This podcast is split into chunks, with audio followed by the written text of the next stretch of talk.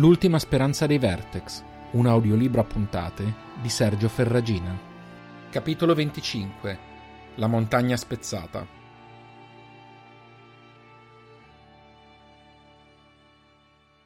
L'Agaf non era vicina.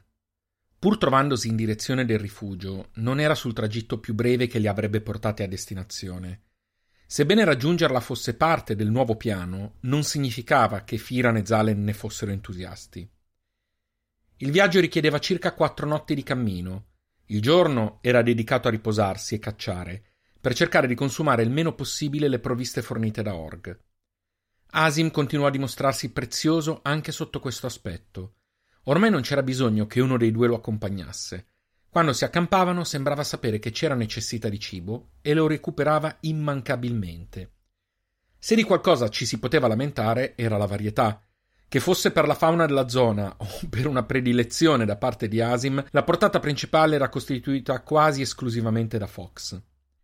Cercarono di cucinarli in modi diversi, magari sfruttando qualche erba o radice che a volte Firan riconosceva, ma con risultati sempre modesti.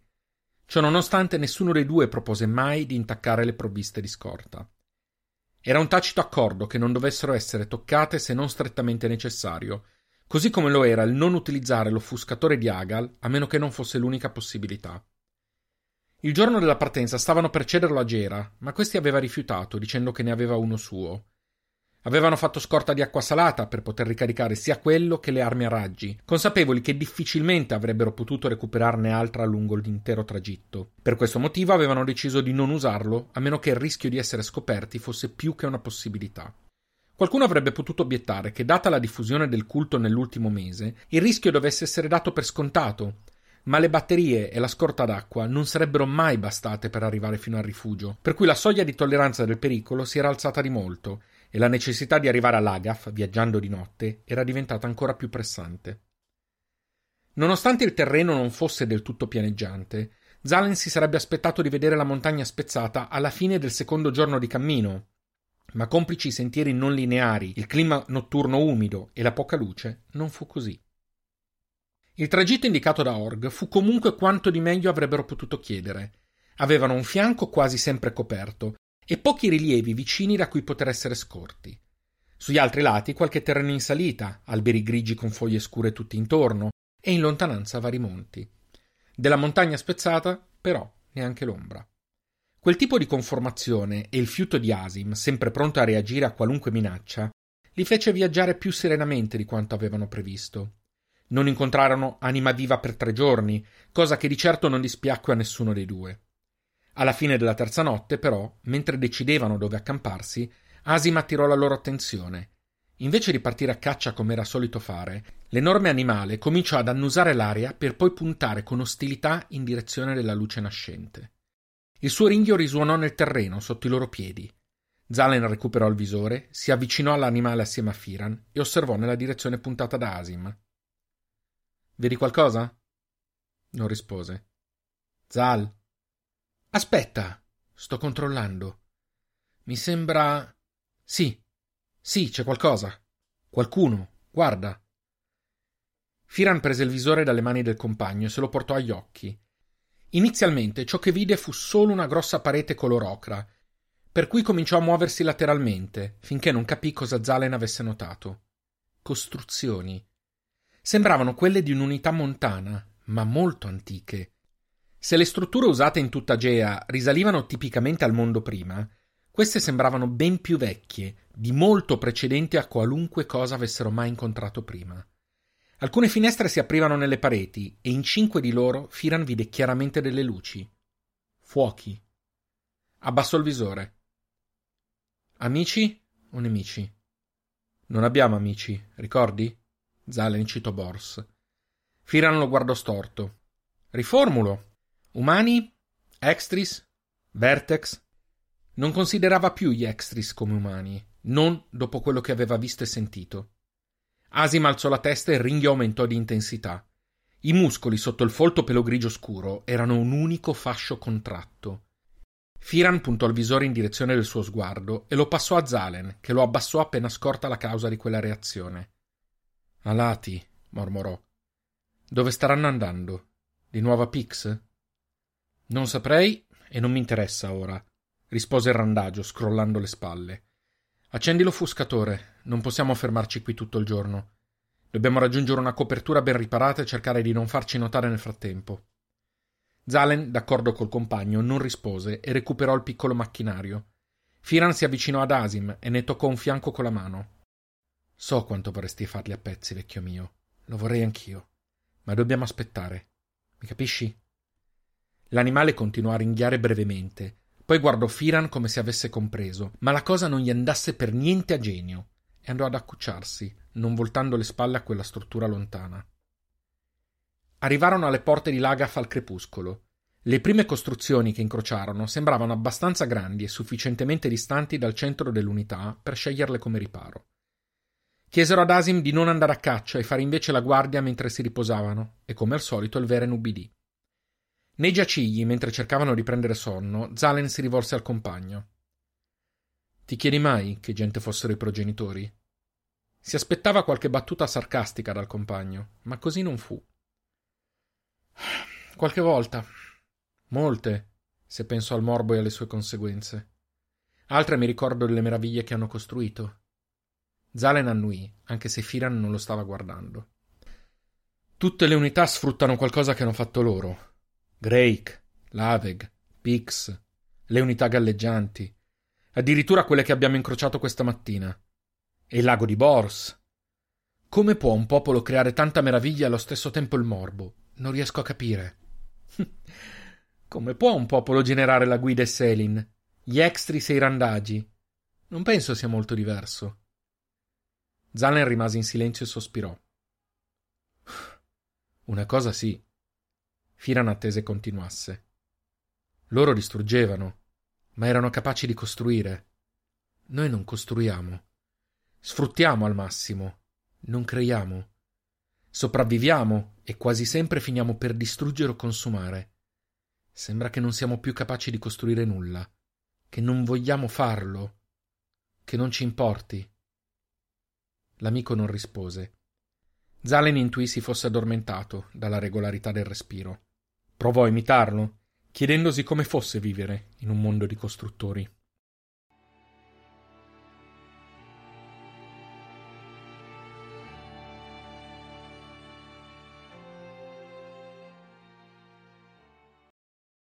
Furono svegliati dal ringhio di Asim. Firan reagì per primo e nel giro di pochi istanti aveva preso la balestra e si era andato a mettere al riparo il più possibile vicino al Veren. Zalen fu un po' più lento, ma si unì poco dopo al fianco opposto dell'animale. Il randagio gli fece segno di fare silenzio e di guardargli le spalle mentre lui usciva, tenendo la schiena il più possibile vicino alle pareti del loro riparo. Si guardò intorno. Per quanto i suoi occhi fossero adattati al buio, quella notte era scura e carica di umidità e non riusciva a distinguere nulla oltre una decina di metri. Asim avanzò di poco, il violento ringhio increscendo. Firan tese le orecchie fino a distinguere chiaramente dei passi avvicinarsi. Stava decidendo come agire, quando il Veren scattò in quella direzione. Asim, no! Dannato ammasso di peli! imprecò tra i denti. Non potevano permettersi uno scontro non sapendo chi avessero di fronte. Gli corse dietro con Zalen a ruota. Un urlo che Firan avrebbe potuto descrivere solo come inumano li fece accelerare, con rischio di cadere per terra non vedendo dove mettevano i piedi. Voltarono un angolo andando quasi a sbattere contro le zampe posteriori dell'animale e davanti a sé trovarono una scena molto differente da quella che si sarebbero immaginati.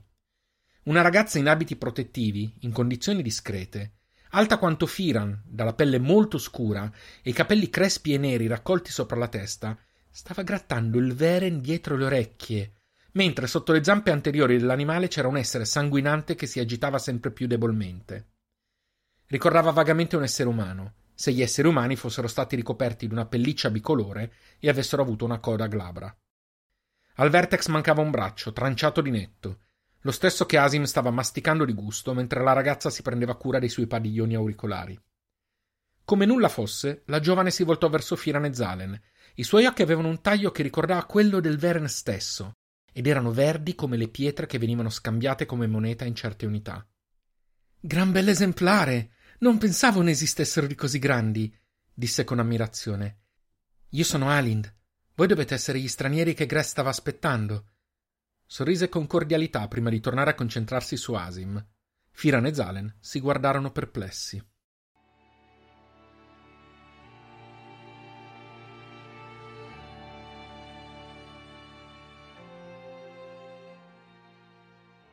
La montagna spezzata era imponente. Firan ne aveva sentito parlare durante i suoi anni randagi, ma non aveva mai avuto l'occasione di vederla di persona. Percorsero all'alba la strada che separava l'Agaf dalla montagna, sfruttando l'offuscatore per proteggersi da altri spiacevoli incontri. Alind aveva spiegato loro che, nonostante la razzia principale fosse terminata, Extris e Vertex erano rimasti in zona per assicurarsi che niente e nessuno fosse sopravvissuto. Per questo motivo, quando Gress aveva fatto sapere che sarebbero arrivati degli stranieri che avrebbero potuto sconfiggere la guida, avevano deciso di inviare una persona ogni sera ad assicurarsi che non ci fossero problemi e a condurli il prima possibile al loro accampamento.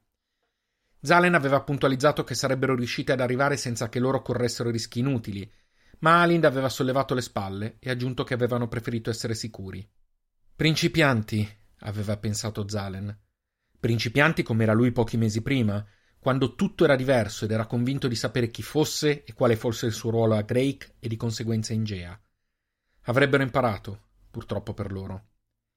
Il cammino che portava alla montagna somigliava sempre più ai luoghi intorno alla grande frattura, il che era piuttosto logico considerando che non era molto lontana. Era strano per il ragazzo pensare a quanto avessero camminato per trovarsi di nuovo lì e a quanti eventi li avessero letteralmente travolti nel frattempo. Più si avvicinavano, più la forma della montagna lo affascinava. Ripensò ai tanti viaggi che lui e Reynald si erano ripromessi di fare un giorno e a quanto si sarebbero divertiti a scoprire certi luoghi in altre circostanze. Doveva smetterla di pensare al passato. Se ne rendeva conto. Ma quel sapore amaro non accennava a sparire.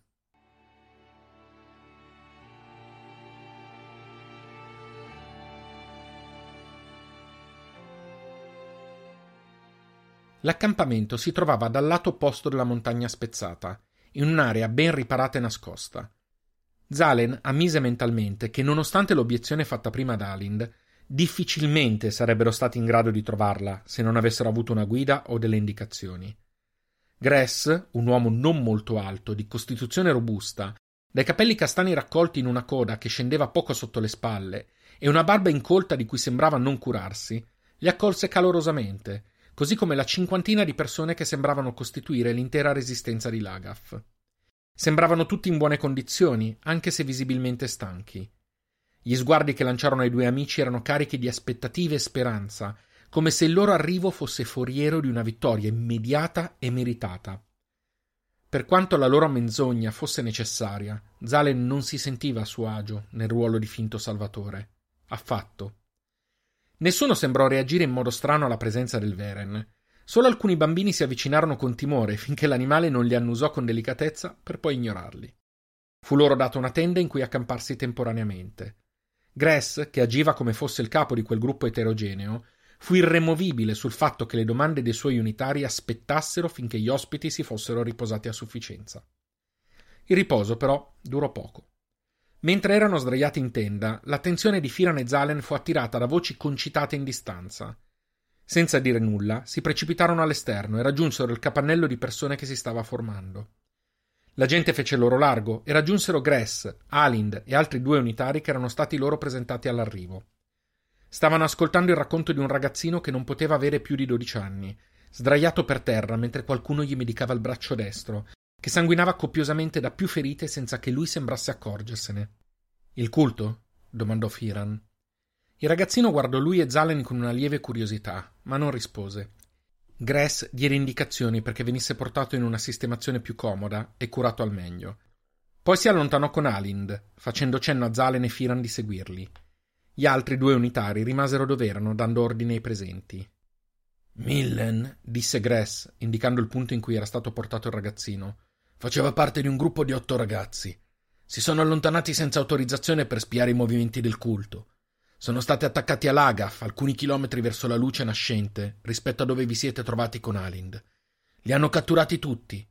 Millen si è finto morto sotto delle macerie, solo così si è salvato. Altri sette di noi persi. La voce dell'uomo era grave, la testa bassa. Non intendete provare a recuperarli?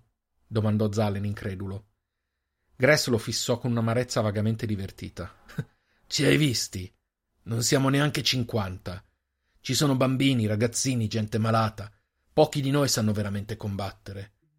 Ci facciamo chiamare resistenza, ma tutto quello che possiamo provare a fare è sopravvivere. Non sappiamo dove il culto si sia appostato e quelli che potrebbero davvero combattere sono troppo pochi per una ricerca così ampia.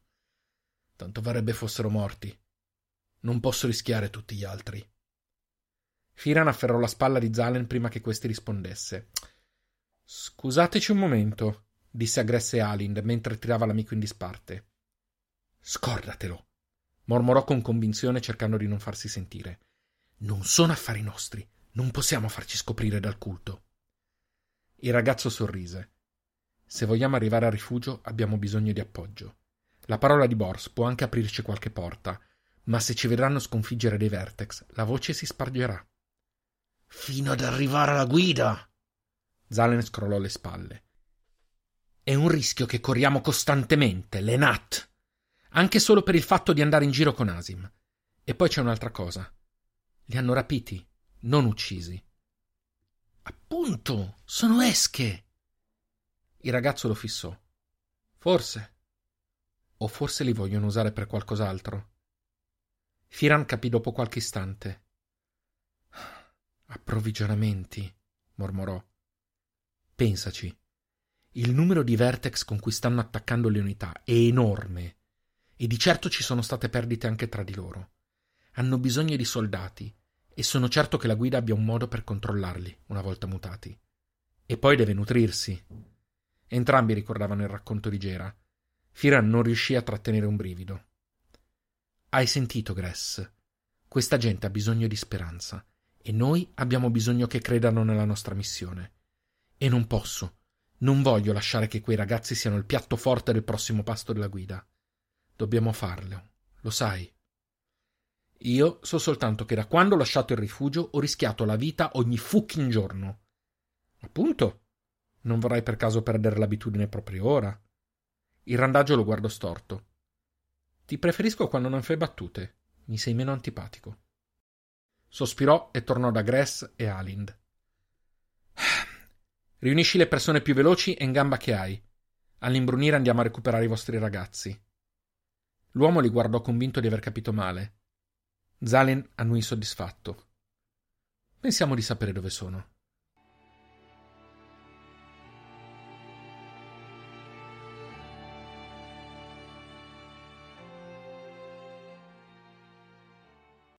Finiti i propri preparativi, Zalen uscì dalla tenda per verificare che Asim fosse a posto. Quella sera avrebbero avuto bisogno di lui e non potevano rischiare che si allontanasse per cacciare. L'animale era sul retro della tenda dove si era aspettato di trovarlo, ma non era solo. Alind gli stava spazzolando il pelo con qualcosa di simile a un rastrello, e il Veren sembrava apprezzare molto. Asim, vecchio mio, hai fatto amicizia? Alind sobbalzò lievemente, concentrata com'era sulla sua attività. Scusa, avrei dovuto avvertirti, disse a Zalen, lievemente imbarazzata, ma ho pensato che avrei potuto prendermi cura di lui. Il ragazzo sorrise. A me sembra che tu sia più bravo a occuparti di lui di quanto siamo in grado di fare io e Firan. Non lo vedevo così sereno da quando abbiamo perso una nostra amica. Alin lo guardò con sincera curiosità. Erano molto legati? Un altro sorriso, un po' triste. Legati a dir poco. Erano sempre uniti, e lei sembrava sapere sempre cosa lui pensasse, così come lui sembrava capire costantemente cosa lei dicesse o volesse. Beh, perché così? rispose lei con noncuranza, passando a grattare il petto dell'animale che grugnì chiudendo gli occhi. Alind non si accorse subito che Zalen la stava fissando. Cosa? disse lei sulla difensiva. Puoi ripetere? Ripetere cosa? Era sinceramente confusa, non comprendeva a cosa lui si riferisse. Hai detto è così. Che Asim capiva Selin, Zalen non si rese conto di aver detto il nome dell'amica. Era troppo eccitato. Ah, quello! La voce si fece subito più leggera. Ho letto tante cose sui Veren. Tutto qui. Puoi passarmi quei due secchi? Grazie. Zalen, confuso, prese i secchi, entrambi contenenti delle polveri bianche, e li porse alla ragazza. Alin prese una ciotola ampia, la riempì con parti uguali delle due polveri, fece attenzione affinché fossero ben mescolate e sparse accuratamente il miscuglio sul pelo di Asim per poi toglierlo con il rastrello di prima. Questa polvere è facile da recuperare, si ottiene dalle rocce della montagna. Quest'altra invece la scambiamo. scambiavamo con altre unità, ma non penso che ne noteranno l'assenza. L'ultima frase fu detta a mezza voce. Avevo letto che erano utili insieme per pulire il pelo dei Veren. Sembra fosse vero, disse soddisfatta. Aspetta, aspetta. Hai letto dei Veren? Letto? Alin annui. C'è un posto a Lagaf. L'hanno trovato quasi per caso anni fa, mentre scavavano alla ricerca di materiali da costruzione. Per puro caso era rimasto intatto, ingresso a parte. All'interno c'erano file e file di strutture che reggevano questi oggetti. Erano il modo in cui nel mondo prima trasmettevano la conoscenza o raccontavano storie. Li incidevano, scrivevano e li mettevano a disposizione di altri. Qualcuno degli anziani ha pensato che potessero avere un valore e ha insistito che non fossero distrutti, ma lasciati a disposizione di chi fosse stato curioso. Io sono molto curiosa, disse con malcelato imbarazzo. Ho trascorso lì dentro tutto il tempo non dedicato al lavoro. C'erano libri, si chiamavano così, scritti in una lingua quasi identica alla nostra. Sono vecchi, del periodo subito dopo il lungo buio. Alcuni raccontano le differenze tra il mondo prima e Gea. Altri parlano di animali che non esistono più. Riesci a immaginarlo? E altri ancora trattavano dei veren e di altri animali che non ho mai visto. Li descrivevano.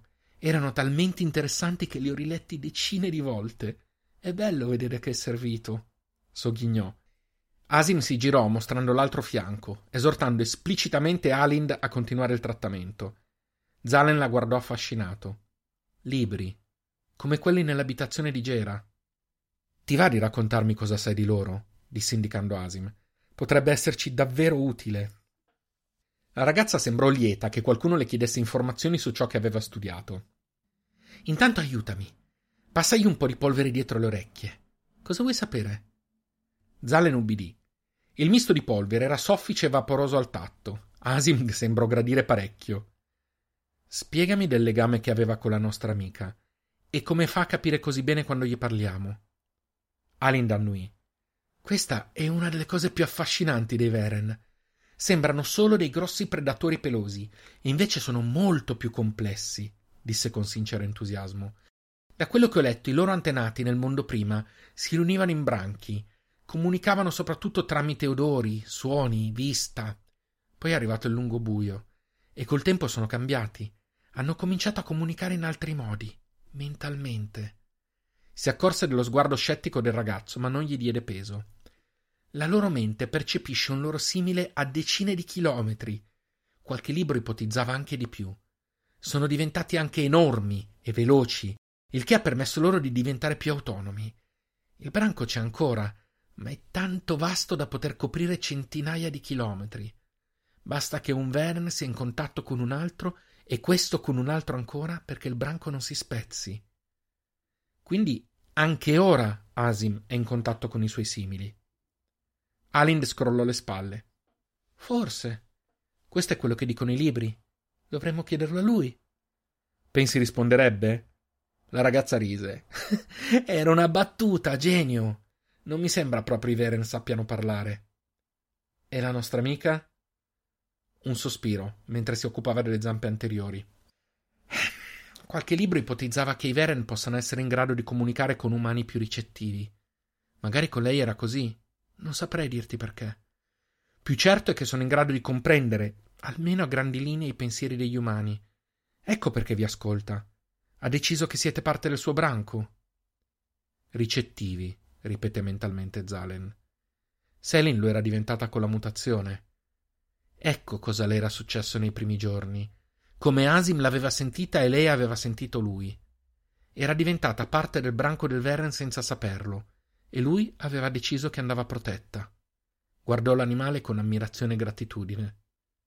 Grazie, mormorò. Asim si voltò verso di lui e gli diede un colpo col muso. Poi gli porse l'altro orecchio. Zalen era stato promosso a toelettatore. Deve essere emozionante scoprire così tante cose, disse ad Alind che annuì. E ce ne sono ancora molte che mi aspettano. Sto anche cercando di imparare a leggere le lingue del mondo prima. Ho trovato dei libri che potrebbero aiutarmi, informazioni che mi aspettano, e storie, come quelle che ci si racconta intorno al fuoco. Migliaia di storie. Voglio conoscerle tutte.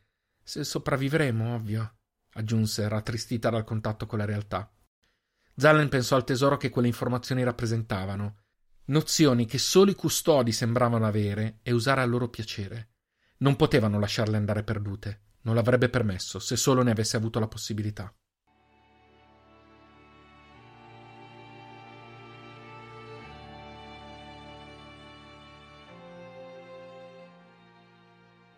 Poco prima del crepuscolo, Firan e Zalen raggiunsero Gress, che aveva radunato le persone per la spedizione. Dieci, contando Gress stesso. Firan sospirò. Abbiamo bisogno di un piano se non vogliamo farci sterminare prima ancora di arrivare. Si sedettero in cerchio e cercò di disegnare una mappa di massima della zona, evidenziando la posizione della montagna spezzata, di Lagaf e dell'unità montana in cui erano certi fossero accampati i fedeli. Finché sono rifugiati lì dentro, possono tenere testa a noi e ad altri cento uomini. Esiste qualche accesso secondario che potremmo sfruttare? Gress scosse la testa, sconsolato. Quelle rovine sono evitate da chiunque. Tutti a Lagaf pensano portino sfortuna. Non conosco nessuno che ci si sia mai avvicinato.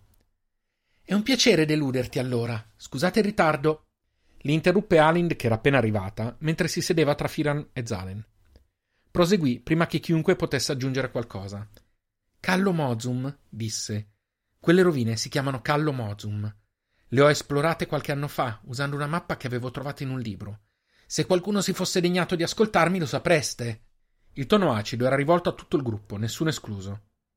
Ci sono ingressi secondari? incalzò Zalen. Alind rifletté. Forse uno, nella parte superiore. Probabilmente una via d'uscita in caso di incendi. È raggiungibile? domandò Firan. La ragazza sorrise. Da voi? Sicuramente no, non senza farsi vedere. Da un Veren, invece.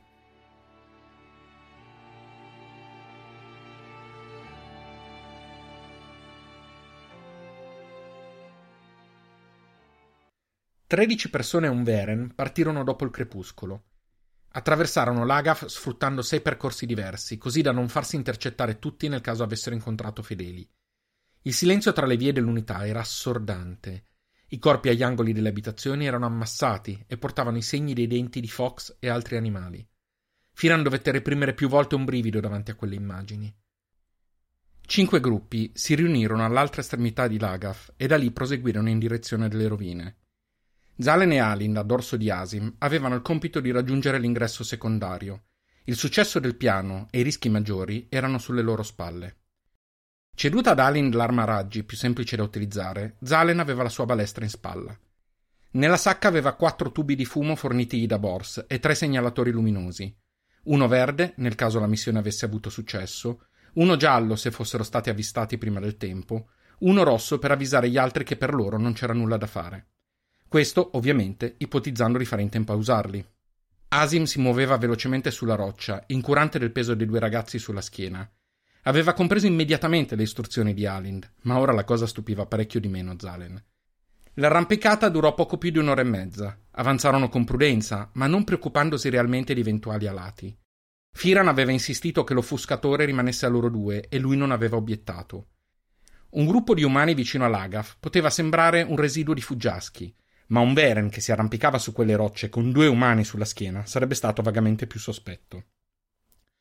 Non incrociarono comunque alcun tipo di essere vivente, umano, animale o vertex. Raggiunsero un'area di roccia piatta. Alin scese dal dorso di Asim e si avvicinò con cautela a un punto vicino allo strapiombo. Fece cenno a Zalen di raggiungerla. Una lastra di legno ben nascosta nella roccia, semplice ed efficace. Fecero leva e la sollevarono. Voci lontane. Zalen estrasse i tubi di fumo, li accese e li lanciò all'interno. Poi rimisero la lastra al suo posto e, idea di Alind, la coprirono con le rocce più pesanti che erano in grado di sollevare. Una volta terminato, Zalen lanciò il segnalatore verde. Pochi istanti dopo, Asim stava scendendo la fiancata rocciosa per riunirsi al gruppo con i due in dorso.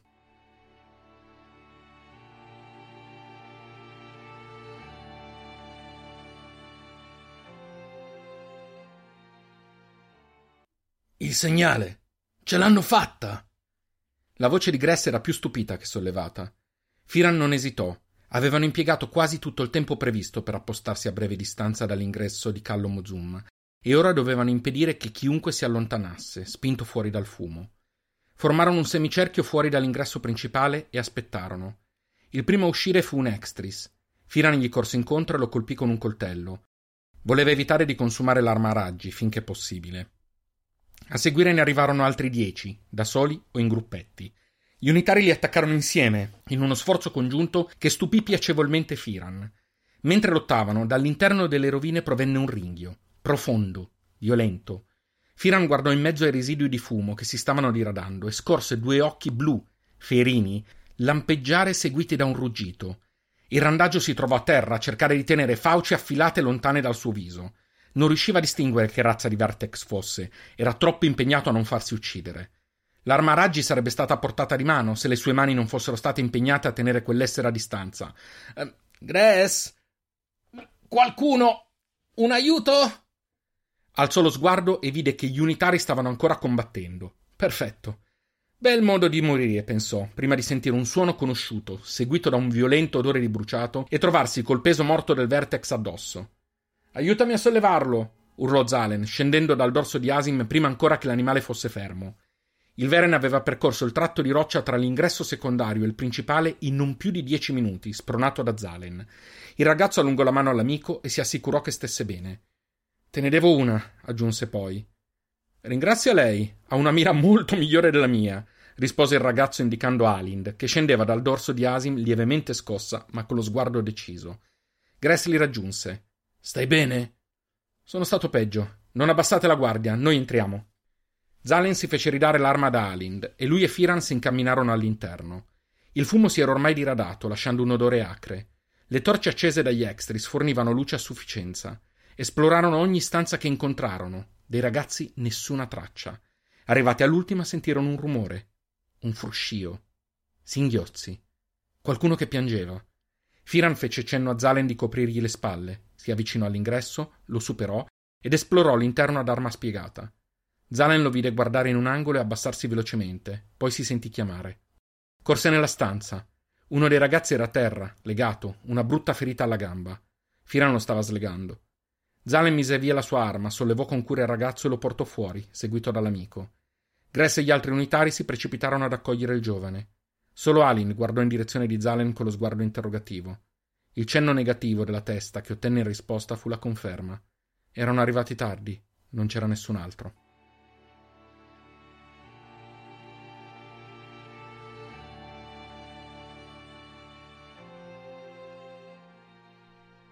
Decisero di ripartire quella notte stessa, nonostante Gress avesse insistito perché attendessero il ritorno del collivo mandato all'unità successiva. I due amici erano d'accordo, non potevano aspettare oltre. Una parte di loro sperava di intercettare la carovana del culto, ma anche così non fosse stato, era evidente che l'aggressività dei fedeli stava aumentando e che più trascorreva il tempo, più la loro missione era a rischio. Nonostante si conoscessero da meno di 48 ore, gli abbracci che si scambiarono furono sentiti. Zalen e Firan avevano rischiato la vita per loro, e l'Agaf, o quello che rimaneva di l'Agaf, non avrebbe dimenticato. Firan consigliò a Gress di mettere qualcuno di vedetta a Callo Mozum nei giorni a venire. Grazie ancora per il tuo aiuto. Sei stata indispensabile, disse Zalen ad Alind, che stava salutando Asim con una dose extra di grattate dietro le orecchie. È vero, rispose lei. Lo sono stata. Zalen alzò gli occhi al cielo. Coraggio, vecchio mio, è ora di andare. Zalen. Il ragazzo si fermò. Grazie di esserti fidato. Zalen sorrise. Quando tornerò alla montagna spezzata, mi piacerebbe mi mostrassi quei libri. Alind sorrise di rimando. Vulcano. Non montagna spezzata. Vulcano. Così lo chiamavano una volta. Quando tornerò al vulcano, mi piacerebbe mi mostrassi quei libri, allora. Non attese risposta e non vide il sorriso della ragazza che lo salutava.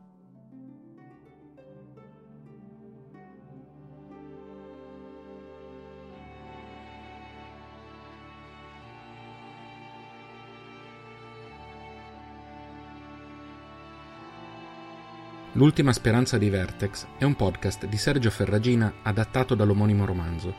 Potete ascoltarlo su tutte le piattaforme podcast. Se vi è piaciuto questo episodio, considerate di lasciare una valutazione e mettere like alla pagina Facebook dallo stesso titolo. Per contatti, proposte o per sostenere il progetto offrendomi un caffè, trovate i link nei dettagli dell'episodio. Vi aspetto la prossima settimana col ventiseiesimo capitolo dal titolo Anaka.